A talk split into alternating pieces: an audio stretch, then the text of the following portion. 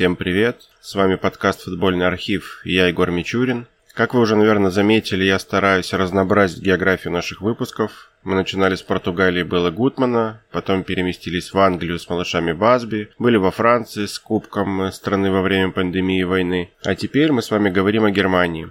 Когда мы говорим о берлинских клубах, в первую очередь у нас всплывает берлинская Герта. В этом сезоне пошумел э, Унион Берлин. Но этот список не полный, если мы с вами не будем вспоминать о берлинском Динамо. Берлинский клуб стал символом одного из самых темных периодов э, футбольной истории немецкой столицы. Само название уже намекало на принадлежность команды к Министерству внутренних дел Германии. Тогда это была Восточная Германия, ГДР. Поскольку братская республика, братская Советским Союзом, конечно же, республика переняла от э, своего старшего товарища манеру называть футбольные клубы согласно их ведомственной прописке. Например, слово «ворвард» в названии команды означало, что клуб имеет отношение к восточно-германской армии. А когда дело касалось «Динамо», сомнений ни у кого не оставалось. Покровители у клуба числятся высокие чины тайной полиции ГДР, которую все знают под названием Штати. Главный болельщик, идейный вдохновитель и руководитель берлинского «Динамо» – это Эрих Мильке, который на протяжении 32 лет возглавлял Министерство государственной безопасности ГДР. Глава Штази – это был человек достаточно с мощной биографией. Список жертв рулевого немецкой КГБ был длиннее, чем некоторые свитки Александрийской библиотеки. Однако, когда он все-таки попал пред очи светлые суда, его удалось осудить только за убийство полицейских на коммунистической демонстрации в Берлине в далеком 1931 После этого, кстати, будущий второй человек в иерархии ГДР скрывался в Бельгии, затем переехал в Москву, а в течение пяти лет после того, как он сбежал, все члены его отряда погибли. Одного обезглавили, второй повесился, еще один был убит в Испании, а двое сбежавших в СССР вместе с Эрихом пропали в ГУЛАГе. Многие до сих пор уверены, что это именно Мильке сдал всех своих подельников, придумал им вымышленное сотрудничество с нацистами, так чтобы Москва несколько больше ему доверяла. И эта версия на самом деле не лишена логики, поскольку в 45-м, после победы Эрих вернулся в Германию, и всего через 12 лет он возглавил Штази. То есть по профессии торговый экспедитор, начал карьеру в чине полицейского инспектора, через 12 лет глава спецслужбы. Ну, такая очень неплохая карьера. Под руководством Мильки немецкая тайная полиция превратилась в одну из самых известных организаций в мире. 85 тысяч штатных агентов, 170 тысяч гражданских информаторов, а сколько человек еще было секретно задействовано в э, операциях спецслужб за границей, неведомо до сих пор никому. Добавить в этот список штук 20-25 футболистов было довольно легко. Берлинское «Динамо» образовали в 1953 году на базе столичного спортивного клуба. Ну, его членами были полицейские, сотрудники тайной полиции. И здесь э, все желающие могли заниматься различными видами спорта. Там речь не шла о футболе, это был волейбол, плавание. Опытные и сильные тренеры, которые всем этим руководили, естественно, тоже носили погоны. И футбольная секция «Динамо», которая играла во второй футбольной лиге ГДР, была богатой, одной из самых богатых в стране. Отличные условия для тренировок были у парней, соответствующий инвентарь, иногда допинг. Им баловались в Германии, кстати, по обе стороны Берлинской стены, и в ФРГ это происходило нередко. И всего через год после того, как берлинская «Динамо» начал выступать во второй лиге, от старших товарищей Дрезденского «Динамо» были переведены некоторые футболисты. В приказном порядке, естественно, никаких трансферов, денег, футбольных агентов. Приказали, переехали. И Эрих Мильке, который курировал некоторые спортивные организации под эгидой министерства, он тогда был еще заместителем, он не был тогда еще главой немецкого КГБ, высказался в таком ключе. Успех в футболе еще больше подчеркнет превосходство нашего социалистического строя в области спорта. Если переводить на человеческий язык с коммунистического, это значило «мы будем побеждать любыми средствами». При этом Мильки искренне любил футбол, он действительно ходил на игры «Динамо», наносил символический первый удар по мячу, поздравлял игроков с победами, закатывал в честь шикарные банкеты. Например, вот Паласт Отель, который был недоступен для остальных жителей э, западной страны, самой социалистической из этих западных стран. Там они кучковались довольно часто. Шикарная кухня, естественно, по высшему разряду обслуживания и так далее. Эрих называл футболистов «Динамо» «мои мальчики», а те платили ему восторженным обожанием, по крайней мере на людях. Например, э, игрок, который во время тренировки сломал лодыжку, однажды сидел рядом с руководителем штази на трибуне. И когда «Динамо» забил гол, Мильки подпрыгнул, начал аплодировать, И этому футболисту, превозмогая боль, пришлось встать и похлопать. Э, ну, попробуй посиди, когда рядом всесильный министр скачет. Берлинский клуб добился повышения в классе в течение пяти лет. За это время успел выиграть Кубок ГДР. Однако футболисты, которые переехали, как мы помним, из Дрездена, начали стареть. Равноценных замен в берлинском футбольном круге тогда не было. В итоге «Динамо» в 67-м пережила релегацию, то есть вылетела обратно во вторую лигу. И это был тем более неприятный такой сюрприз для Мильки, потому что за год до этого он реорганизовал команду, он ее отделил от спортивного клуба «Динамо», всяких волейболов и плаваний больше не существовало. Теперь было только берлинское столичное футбольное «Динамо». Теперь у него была другая цель. Он должен был сделать из этой команды сильнейшую в стране. Пользуясь футбольными терминами скауты, на самом деле обычные службисты из штази, гоняли по всей Восточной Германии, искали талантливых игроков, и все потенциально сильные футболисты отправлялись на просмотр берлинской «Динамо». Кроме того, для того, чтобы немножко продвинуть свой клуб, Мильки, естественно, оказывал давление на судей, он проводил с ними личные беседы, иногда этим занимались его заместители. Беседы были в том ключе, что вот с идеологической точки зрения, для пользы партии было бы неплохо, чтобы конкретно в этом матче «Динамо» выиграла любыми средствами. И при этом Дрезденская «Динамо», оно считалось действительно сильнейшим клубом Восточной Германии, но в 1974 году его угораздило проиграть Мюнхенской Баварии принципиальный соперник, естественно, и Мильке это очень не понравилось. И когда дрезденцы победили в очередном чемпионате страны, опять-таки был банкет, все-таки это ведомственный клуб, э, Мильке в своей поздравительной речи обронил. Что ж, теперь очередь Динамо из Берлина. Сказано, сделано. Между 79 и 88 годами Берлинцы выиграли 10 чемпионских титулов подряд. Помимо допинга, который стал применяться уже чуть ли не открыто, арбитры частенько помогали «Динамо», отменяли чистые голы соперников, назначали просто несуразные пенальти, штрафные, удаляли футболистов противника, закрывали глаза на фолы динамовцев. Мильки при этом тоже перестал особо скрываться, он стал почетным председателем руководства клуба. И был даже такой случай, что один из голов «Динамо», которые забили просто из многометрового офсайда, никогда не показывали по телевизору, потому что режиссер прямой трансляции вовремя переключился на другую камеру, в эфира повтор не дали, и просто комментатор покричал «Гол-гол! Тор-тор!». Еще один такой яркий пример работы судей на матчах с «Динамо» э, было беспричинное падение нападающего «Динамо» собственного соперника. Это был матч, один из матчей чемпионата в 86 году. И комментатор тогда невольно озвучил мысли тысячи людей, которые смотрели этот эпизод. У него просто вырвалось «этого не может быть», когда арбитр назначил пенальти.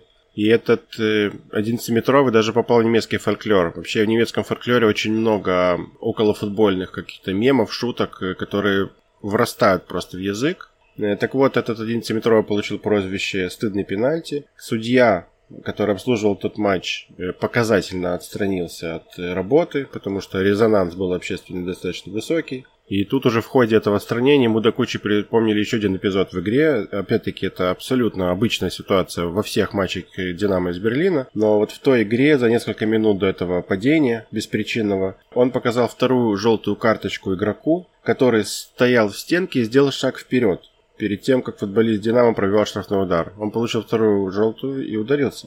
Но так как берлинцы с того штрафного забить не смогли, пришлось еще и соорудить левый пенальти. Все эти, так мягко скажем, злоупотребления, естественно, когда партия еще правила, Мильки был всесильным, э, никакого осуждения со стороны властей не получали. Однако после распада ГДР, вернее после объединения ФРГ и ГДР, немецкий футбольный союз э, несколько раз выпускал заявления, в которых прямо и достаточно откровенно говорил, что «Динамо» был любимым клубом шефа Штази Мильки, что было оказано на заинтересованных лиц давление, и что клуб действительно получал выгоду от этого.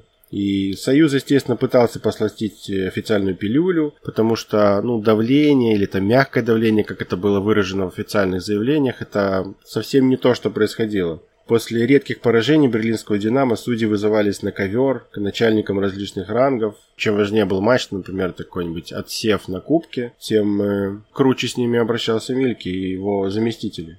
Дошло до того, что в середине 80-х болельщики примерно всех футбольных клубов, ну остальных, не берлинских «Динамо», э, называли команду «Шибемейстер», прошу прощения за свой немецкий, чемпионы по обману. Но, естественно, это не было открыто, это говорилось шепотом, закрытыми дверями, потому что Штази все еще урулил всем и вся.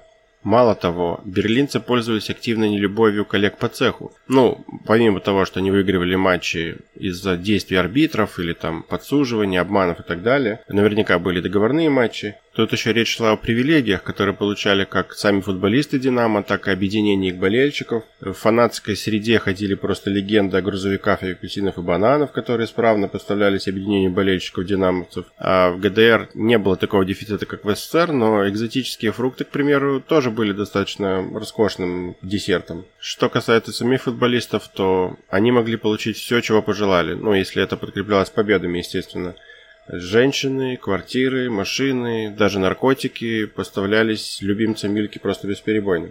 Берлинское дерби, в котором встречались Динамо и Унион, Герта находилась по другой сторону Берлинской стены, и она представляла ФРГ, стало одним из самых напряженных противостояний в ГДР. И чем больше в ГДР ощущался кризис, который привел в итоге к падению Берлинской стены и объединению двух Германий, тем больше буйствовали фанаты Униона – например, в одной из игр они буквально разнесли Фридрих Людвиг Ян Спортпарк, это домашний стадион Динамо. Они вырвали около 500 сидений, попортили газон, и они вели себя на самом деле достаточно дерзко. Иногда их арестовывали, естественно, но толпу из нескольких сотен или даже несколько тысяч человек тяжело разово арестовать даже штази. Один из плакатов, который еще в ГДР принесли болельщики на стадион, например, гласил «Мы приветствуем берлинское «Динамо» и его судью». А еще один был э, гораздо жестче «Нам не нужны свиньи штази». Футболистов Мильки болельщики других команд часто называли свиньями, 11 свиней. Так вот, матчи берлинских дерби нередко заканчивались самыми настоящими побоищами, поскольку даже в социалистическую ГДР проникала кое-какая мода Запада, и фанаты Униона стали чуть ли не первыми скинхедами в ГДР, причем, по собственному признанию, тут ничего не было общего с идеологией скинхедов. Они просто хотели бесить Динамо, полицейских, штази Э, один из них позже давал интервью и говорил, что никто не был политизированным, они вообще не разбирались в политике, но в гитлеровском приветствии руку вскидывали с бритыми головами. Они просто провоцировали их, называя расистами или нацистами, хотя на самом деле ни теми, ни теми никто из них не был. Ни фанаты Юниона, ни их противники. И после берлинских дерби часто можно было наблюдать, как вместе с полицией фанаты «Динамо» гоняются за фанатами «Юниона». Но тут нельзя не рассказать о самом мрачном эпизоде, который был связан с берлинским «Динамо» Мильке, поскольку Дело дошло настолько далеко, что закончилось смертью. Луц Айгендорф, это был талантливый полузащитник, он выступал за берлинское «Динамо» и сборную ГДР. 20 марта 1979 года, когда в Кайзерслаутерне в ФРГ проводился товарищеский матч, между «Динамо» и местным клубом. Футболисты «Динамо» остановились по дороге домой в Гессене. Айгендорф сумел отделиться от своих одноклубников, прыгнул в такси и уехал в Кайзерслаутерн. И таким образом он сбежал из Восточной Германии. УЕФА наложила на игрока годичный запрет на участие в официальных матчах. Луц тренировал детскую команду Кайзерслаутерна, пока запрет не истек. И он не был первым атлетом, который сбежал из ГДР ФРГ.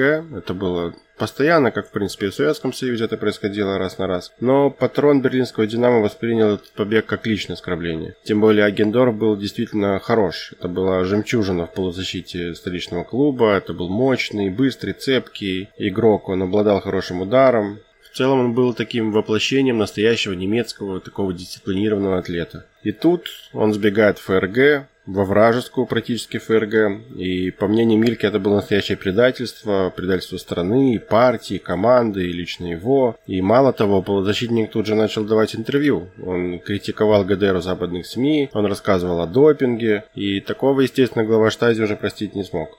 Жена футболиста, к слову, у него с ней разладились отношения, но в разводе они не были. Она осталась в Восточном Берлине. За ней за дочерью футболиста было установлено круглосуточное наблюдение. Адвокаты, ну, естественно, подконтрольные штази организовали за развод, и жена, ее звали Габриэла, она вышла замуж повторно, публично отреклась от бывшего мужа, то есть все как полагается. И избранником женщины, ну, это скорее был избранник партии, эм, это был агент тайной полиции. И вот этот Лотарио, он специализировался как раз на женщинах. Он следил за ними, очаровывал их, но в случае с Габриэлой ему особо стараться не пришлось, там партия сделала всю работу за него. Просто нас без нас женили. В 1983-м, после пары сезонов в Кайзерслаутерне, Айгендорф переехал в Брауншвейг, присоединился к тамошнему Антрахту, и 5 марта этого года Альфа-Ромео полузащитника на большой скорости вылетела в шоссе, врезалась в дерево, и футболист скончался через два дня от полученных травм. Когда взяли анализ крови, выяснилось, что там был достаточно высокий процент алкоголя. Хотя многочисленные свидетели, которые видели, как э, Луц уезжал и были с ним перед этим, они утверждали, что он выпил всего полбутылки пива, прежде чем сесть за руль и уехать. И расследование причин трагедии показало, что, скорее всего, Агендорф не справился с управлением, когда его ослепили фары грузовика, который стоял на обочине. Но правда выплыла наружу, она открылась лет через 17, поскольку часть архивов Штази начали рассекречивать, и исследовали выяснили, что автокатастрофа была подстроена тайной полицией. Даже был снят документальный фильм немецким телевидением, и он вышел э, на экраны в марте, в начале 2000-х, марте 2000 года. Агенты Штази дожидались, пока Луц будет ехать один по сложной для управления дороге. Они включили дальний свет, когда он входил поворот. Э, после того, как он разбился, они влили ему в рот стакан водки. Из бумаг стало известно, что вся эта история, ну вот это вот покушение, готовилось не меньше года. Еще через 10 лет бывший восточно-германский шпион признался, что получил задание устранить Луца, но после длительной подготовки к операции приказ был отозван, а через пару месяцев он узнал, что Агендорф погиб в автокатастрофе. В общем, Мильке не прощал своих личных врагов. Несмотря на то, что на внутренней арене все было в порядке, мы уже выяснили, что там было 10 чемпионств подряд, берлинская «Динамо» никогда не добивалась значимых успехов э, в Европе. Там было довольно интересно, потому что еще до эпохи Мильки, то есть до того, как они начали завоевывать чемпионство один с другим, э, берлинская «Динамо» дошло до полуфинала Кубка Кубков, где попала на собратьев собратьев из Москвы, Московская Динамо. И Московская Динамо своих сотоварищей подведомственных одолела в полуфинале. Потом вышла в финал, и в финале в итоге проиграла Рейнджерс. Скандальный матч. Я о нем, кстати, рассказывал в одной из статей. После этого, собственно говоря, в Еврокубках Динамо ничего особо не светило. Там в последующие годы было всего два четвертьфинала, и дрезденские динамовцы довольно злорадно могли подсмеиваться над своими соперниками из Берлина. Кстати, Кубок Кубков взял восточно-германский клуб Магдебург через пару лет. В общем, без вмешательства Штази в дела судей у «Динамо» явно дела шли не очень. При этом, несмотря на такие относительные провалы на европейской арене, хотя почему относительные, самый настоящий провал на европейской арене, игроки берлинского «Динамо» вовсе не торопились сбежать, хотя возможность такая была, или уйти, потому что те привилегии, те деньги, все то, что они получали в социалистической ГДР, они бы не получали больше нигде. Я не пытаюсь сейчас сказать, что они были бесталанными футболистами, там были хорошие, нормальные, крепкие игроки, не такие, которые могли бы завоевать 10 подряд чемпионств в каком бы то ни было чемпионате. Ну, это была нормальная, обычная, средняя команда, вполне подходящая для своего достаточно среднего чемпионата. Естественно, после объединения двух Германий было много интервью, воспоминаний, документальных фильмов. И один из защитников бывших э, «Динамо» из Берлина в анонимном интервью говорил, что легко мог бы сбежать, поскольку каждый год по несколько раз берлинская «Динамо» выезжала за пределы ГДР, но его и его семью максимально устраивала жизнь в Берлине. И ни у кого в команде, как он говорил, я думаю, что он лукавит, но это его прямая речь, не было ощущения, что к «Динамо» Берлин относились как-то по-особенному судьи. И потом тот же человек, естественно, попытался защитить свой клуб, сказав, что никто не может отобрать у них 10 чемпионских титулов, что они действительно были лучшей командой Германии с точки зрения техники, навыков, физической формы. Там менталитет победителей был, исключительные футболисты. Ну, кроме как самозащита, это чем-то иным назвать сложно. История в конечном итоге расставила все по своим местам, потому что после падения Берлинской стены Динамо постигла участь практически всех восточно-германских клубов. Там был отказ от этих символов, объединявших их с коммунистическим режимом. Э, многие меняли название, герб, стремительно нищали, падали в нижние дивизионы. Мильки, естественно, уже ничем не мог помочь своим мальчикам. Его сначала заключили в тюрьму за растрату, а в 92-м он перестал перед судом. Вы помните за что? Это были убийства 61-летней давности. И Эрих Мильки даже в тюрьме утверждал, что если бы партия поставила передо мной такую задачу, ГДР бы существовал до сих пор. Ну, железный человек. Через три года его освободили из-за ухудшившегося здоровья, у него начала развиваться деменция, и в 2000 году он скончался в возрасте 92 лет. Но в отличие от него и в отличие от ГДР, Динамо Берлин, как ни странно, до сих пор существует. После кратковременного периода, когда клуб именовался просто ФК Берлин, его руководство решило, что ностальгия это круто, надо бы сыграть на чувствах многолетних фанатов, Команда вернула себе прежнее название, прежний герб. Опять есть Динамо Берлин. Впрочем, там возникла буча из-за прав на изображение. Герб пришлось опять поменять. Но это все мало помогало клубу. В 2001 бывшего десятикратного чемпиона ГДР объявили банкротом. И фанаты организовали сбор средств и удержали кое-как на плаву команду. И сейчас ну, называйте как хотите, 11 свиней штази, или там команда ее судья, или там мои мальчики. В общем, Динамо Берлин барахтается где-то в районе 4 и 5 дивизиона Германии. Ничего не предвещает даже какого-то поднятия в Бундеслигу 2. В 2004-м немецкий футбольный союз э, предоставил новую систему. Она позволяет клубам украшать свою форму звездами, которые символизируют количество завоеванных ими титулов. Изначально нововведение не касалось трофеев, которые получали ну, команды из ГДР. Те возбухли, естественно, были споры, апелляции и так далее. В общем, включили в эту систему о рангах и их. И это значит, что 10 чемпионов берлинского «Динамо», напомню, которая барахтается неизвестно где, вновь стали доступны для того, чтобы поместить их на форму хотя бы в качестве звезд. Но эти звезды это, судя по всему, единственное наследие, которое оставил после себя всемогущий Эрих Мильки. На этом наш сегодняшний выпуск завершен. Большое спасибо всем тем, кто меня слушает, комментирует, обсуждает, дает какие-то предложения. Можно ругать, запросто. Я всегда жду ваших э, откликов, комментариев, фидбэка, чтобы знать, куда дальше идти, куда дальше развиваться. С предложениями тем следующих выпусков тоже можно обращаться. С удовольствием все рассмотрю. Э, я напоминаю, что есть канал в Телеграме, напоминаю, что есть группа ВКонтакте. Также есть канал на YouTube. Там можно слушать выпуски тоже. И на этом все. Не прощаюсь.